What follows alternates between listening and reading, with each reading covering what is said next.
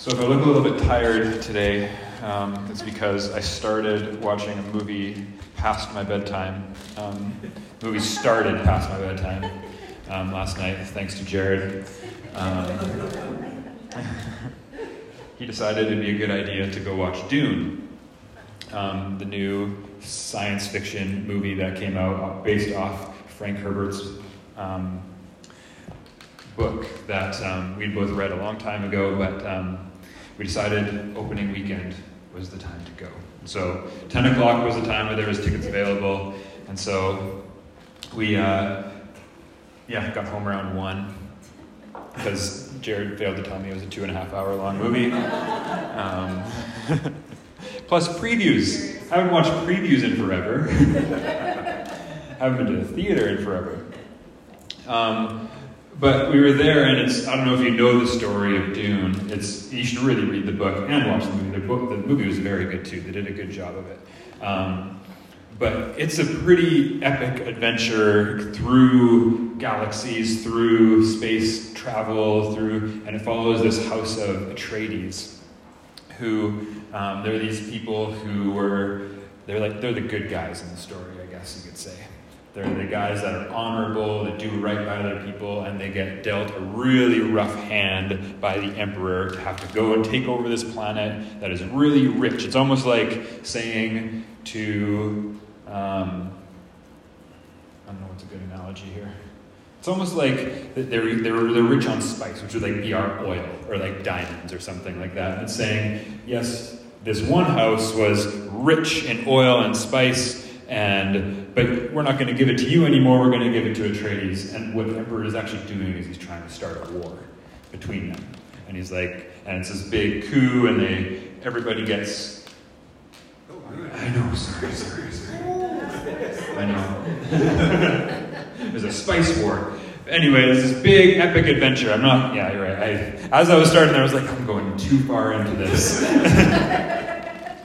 Um, but it's this crazy adventure where they have to like go into the desert and they're living in these suits that like take all your sweat because there's no water anywhere, so they, it purifies your sweat and your tears so that you can re-drink it. So you lose only a thimble of moisture a day.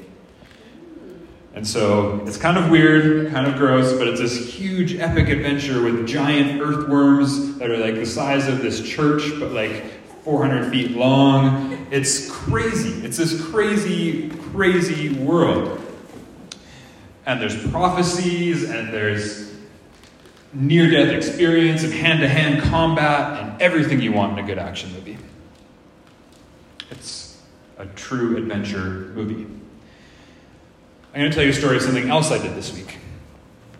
I, I don't know if not a lot of mountain bikers in here, but I, um, Francis would have appreciated this.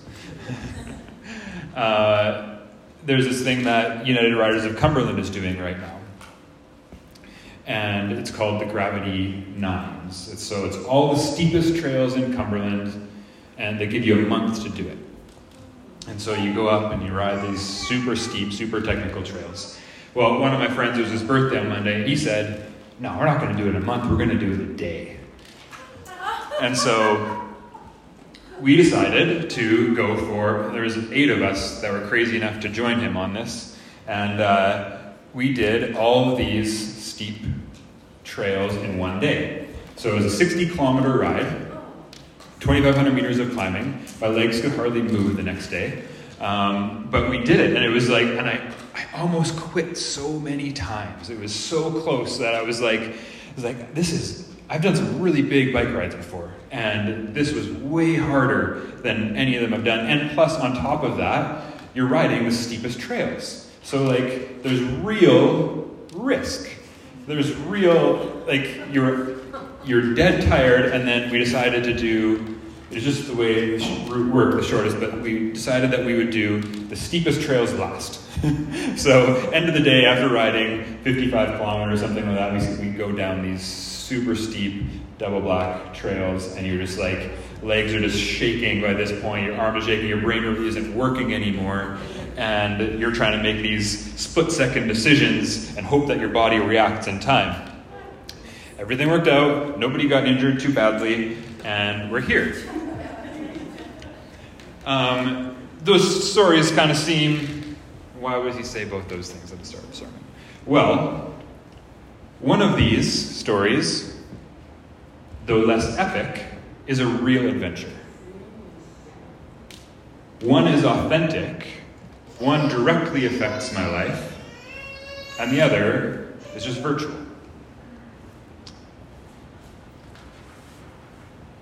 So I'm going to talk a little, we're talking a little bit of worship today, and I'm going to get to that. But I want to propose something, and something that I've um, been learning about recently.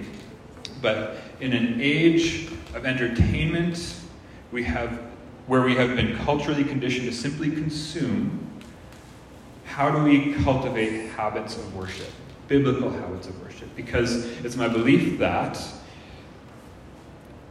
entertainment culture has come and infiltrated our church. Instead of going on a real adventure with God when we come in the church on Sunday morning, we replaced it with an entertainment, a passive form of worship, which isn't really worship. We live in a world filled with entertainment. What's attractive about this is that we can engage in an adventure, a drama, intrigue, quest to destroy a ring that rules them all, without having to change anything about ourselves. We don't need to put ourselves through the hardships, the peril, the risk of death or disease, or real heartbreak. It's all at an arm's length, at a distance, but we can engage in it in some weird way through entertainment. In an entertainment economy, we have been conditioned to consume and then I leave. No action is required. So the cycle begins in us where entertainment offers distraction without investment or involvement. And if I'm not invested in them, then more often than not, I become apathetic and disconnected. And ultimately, that disconnection produces a cynicism in me towards whatever is entertaining me. And I believe this cycle slips into our church. And it's very toxic it's, I think it's permeated the Western church, where we have almost come to adopt this as the status quo. A.W. Tozer once said, The church that can't worship must be entertained. I think he's seen how much this has permeated all that we do. And I think we want to encounter God. I don't think that our hearts are bad in this. Like, we do want to encounter God, but we've been conditioned to enter, be entertained. We've been conditioned to be passive and just sit rather than be involved and be a part of what's going on around us. And I'm going to get more into that. Um,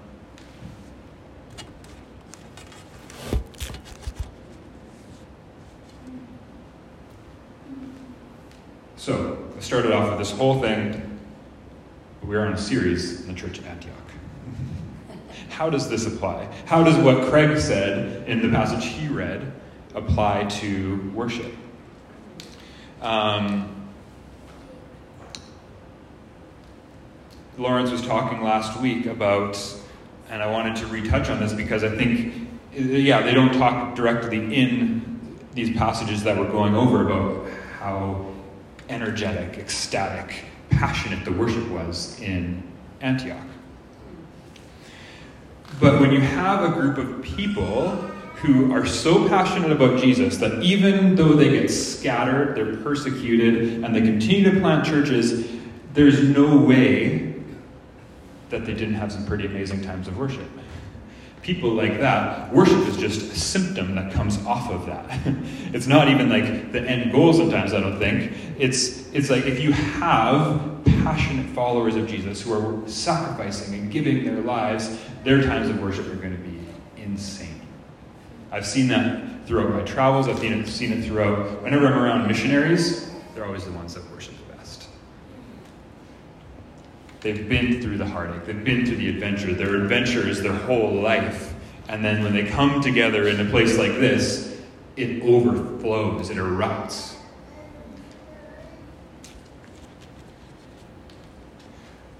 I think this is what it was like in the early church and the start at Antioch. And when Lawrence said, what we're trying to do is come back to that. Like that was when Lawrence was talking about his desire for why he's doing what he's doing with his life is this desire to see the church, see the beauty of the early church, and see that come back to now.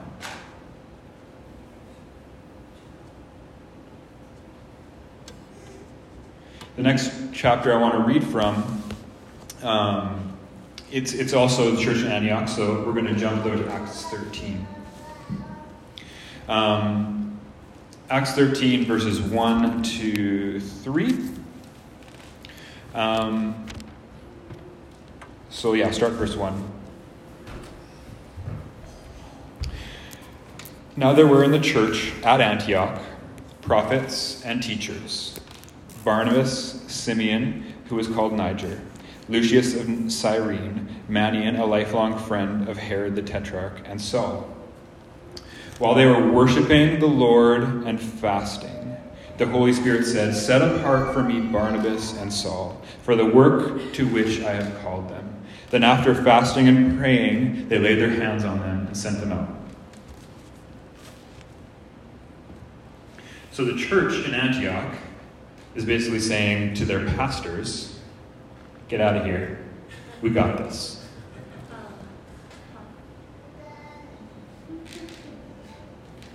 They're saying, You have important work to do. We're, you are called to something else, but we, we can handle this. We're okay. It was a church of people who said, who, of people who were passionate about Jesus, who said, You know what? We're all involved in this. We're all part of the body. We can take this. You guys go when that happens, I've seen this happen a couple times, not like on that scale, obviously. What happens with that is something really beautiful, where everybody kind of like picks up a corner of this thing, right? Or building a, or like moving a big piano, and everybody grabs a corner. We're all doing this together. I saw it when I was, I was actually out of youth, but it was in my old hometown. We'd lost our youth pastor. We didn't have a youth pastor for a while. And everybody's like, well, what are we going to do? Should we either shut the youth program down? Um, for a little while until we find someone. They're going through this big process, couldn't find anybody. So instead of shutting the program down, though, they just said, the youth leaders were like, well, we'll take it, we'll do it. And we won't have a youth pastor, we're not like paying someone to do this, but we'll all, we'll all do a little bit, we'll play our part, and this is going to work. Um, or we'll get through, is kind of the idea. Like, it won't be amazing, but we'll get through. By far, that was the best year of youth we've ever had. Everybody took ownership of it. Everybody was a part of it. Everybody was on the team. Everybody pitched in and said and took took some responsibilities and ownership and said, you know what, we're going to make this happen. We believe in this. We believe in this. And we're going to do it.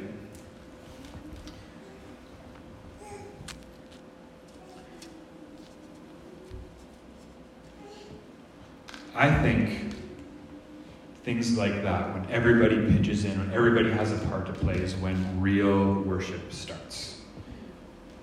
Everybody is involved. And so the picture I had this week was like, hey, I don't want our church to be and to feel like a theater. So what should it feel like? And what I felt like I was saying is like it should feel, feel more like a locker room. And so a locker room. um, where everybody everybody has a piece to play. So if we're talking worship, and we'll, we'll talk today like Josh is our team captain today. It's pretty important that Josh is ready for what's going on, that he is in a good place, that he's prepared. But it doesn't matter if you have the best worship leader in the world. Let's go with football analogy because I always love to do this. Let's insert Tom Brady here. It doesn't matter if you have Tom Brady, the rest of the team doesn't participate, you're not going to have a very good football team. But when everybody comes with anticipation and preparation, which I'm going to get to in a minute as well, beautiful things can happen.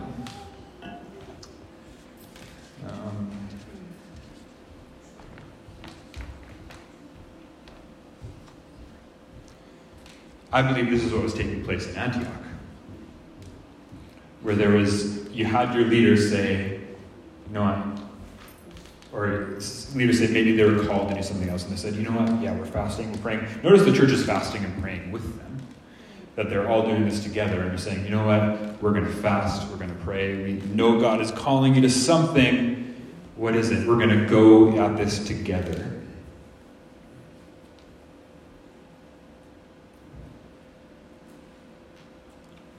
I think a church like that has very powerful times of worship. And I'm not, sorry, I'm talking a lot about corporate worship today, but I'm not discounting private worship. And I'm going to get to that actually in a minute as well. But, because that is also very important. But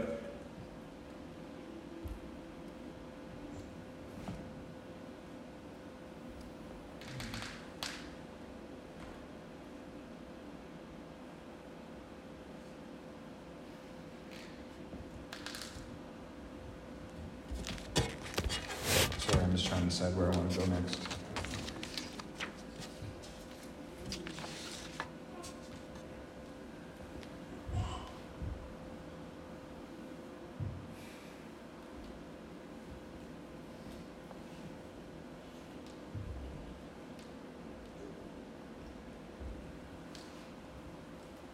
So, how do we do this as a church? How do we move from a pervasive culture of entertainment that's surrounding us into a body as a team. And I'm going to use those words interchangeably, body and team, because I feel like they both apply to what we're trying to do. What can we do as we move into this new season as a church? And the first thing I think that we could do to greater um, have greater times of corporate worship together is come prepared. And word, another word I have, title for the section I have is come armed with intimacy. When I was leading worship a lot in back in my YWAM days, and I was it felt like it was repetitive, and I was like, oh, over and over and over again. And the, the base leader came up to me one time and was like, like you don't really seem like you're doing okay. Like you, are getting kind of tired of this. Like, and I'm like, I just have like like, I don't want to do it anymore. I feel like it's like kind of like dry. And he's like, no, I, I get that. And so he's like, if, he's like, for worship to go well, I mean, especially as a leader, but for, I think for all of us, it has to start with a place of intimacy with God. He said, where, what is your devotional time like with God right now? If, it's, if, if what you're doing as you lead us doesn't come from a place of intimacy, then it's pretty useless. Thomas Merton once said, if a sermon doesn't start from a place of solitude, then what's the point in doing it? We need to hear from Jesus, and that has to be the starting point. And I think for us as a church, as we come as a team into this building, that our preparation and our, our preparation has to be there. So, how do you prepare? Has to come from your individual relationship with God. I think as you pursue that, as you and you bring that, and you bring in the words of what he was, what he's been speaking this week, what he's been doing, how he's been talking to you, and you come and you say, "Hey, I'm part of this team. Yeah, I'm not in leadership right now, but God has said something, and I believe it's for our body." Then we want to hear that. We want you to be involved in what's going on. A really practical thing you can do is come join us for prayer before the service starts. Like there's little tiny things that I think it's sometimes a little bit funny where we, and full disclosure, I've done this before. When you like wake up at like 9:50, you roll out of bed, you come walk in the door at 10:15, and you're like, "All right, Spirit, here I am. Let's go." And it's just like I, I, I don't think that's quite right there is a certain amount of preparation. Right? If we're using this like team analogy, you have to have your own skills honed. You have to have come with that intimacy. You have to come prepared. And so I'm totally not judging, and you start where you are, where you're at. And I've been that person that walks through that door late and tired and don't want to be there, and there is so much grace. So when you do that next week, I am not judging you. like I totally get it. But what I want for you is an opportunity to come and a readiness to come and an expectancy to come and worship God and an expectancy for Him to speak. For me, that personal relationship always often starts with things like adventure. I feel like I've talked about my story of like when I was living in Mexico and I encountered God and I played games with God, chasing the waves and being chased by the waves. I would run out to the ocean, and then a wave would come back, and I would. It was a race between me and God. And so I would run away as fast as I could, and if the wave didn't touch me, I won. But if the wave touched my feet, then he won. And and I should be able to win that. Like naturally, you see the wave coming, you should be able to give yourself enough room to be able to do it, and I should win every time. But I couldn't because he would throw in some real curveballs.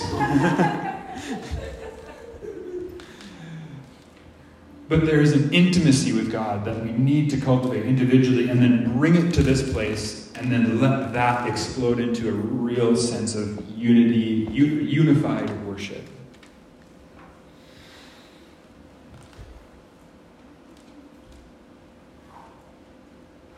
If all you have is five minutes before the service starts, if it, even if it's on the drive here and saying, God, take this time, start there.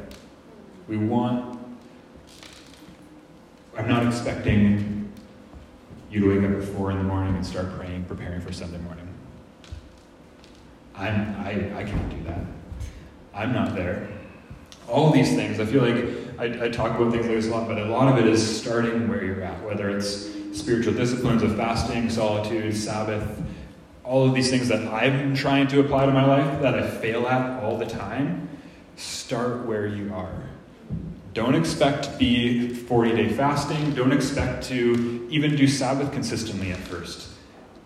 Don't expect to wake up two hours before the church service starts and be ready, preparing yourself to do it. Get, start small, and that's okay. And when you fail, that's okay too. That's where there's grace. I feel like we've gone really far in our. It's, I think it's been the last hundred years we say, you know, what, I'm saved by grace. I don't need all this legalism stuff you're talking about, Brett. I don't need to wake up early and pray. I have the grace of Jesus. His blood is enough, and I'm going to heaven, and that's good. Okay, but I don't think that's what we're actually called to do. If we're called into, we're called into being disciples, we're called into being like Christ. And so if we want the benefits of what Jesus' life brings, we have to start living like Jesus lived. And doing the things Jesus did. And those are the type of things. Sorry, I've kind of gone off into spiritual disciplines thing here. But those are the ways I think though that we cultivate that intimacy with Christ. It's through those things and doing what it is. And I wanted to say there is grace for when you fail, but there's not grace for not trying. There's grace for when I say, I want to be more like you, Jesus, and I'm trying really hard, and I wanted to fast today, but then I just got really hungry, and so then I ate lunch, and I'm sorry. Grace for that. I do it all the time.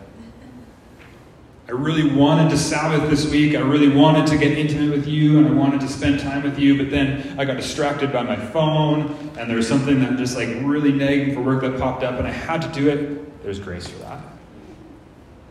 But there's not grace for when I say, you know what, I'm good as I am and I'm just going to sit here and just wait for the end. There's no grace there. The grace is for those who try, the grace is for those who pursue and fail and fall. So, as a church, I'd like to call us into this a little more in this next season of saying, I'm going to try. I'm going to try and pursue God. I mean, I'm specifically talking about Sunday mornings of like coming in, being ready, being prepared. How do we corporately worship well? So start there, but what is the Spirit saying? What is He calling you to this time? And let's try a little more to be the body and let's fail together. Let's fail and ask for His grace again.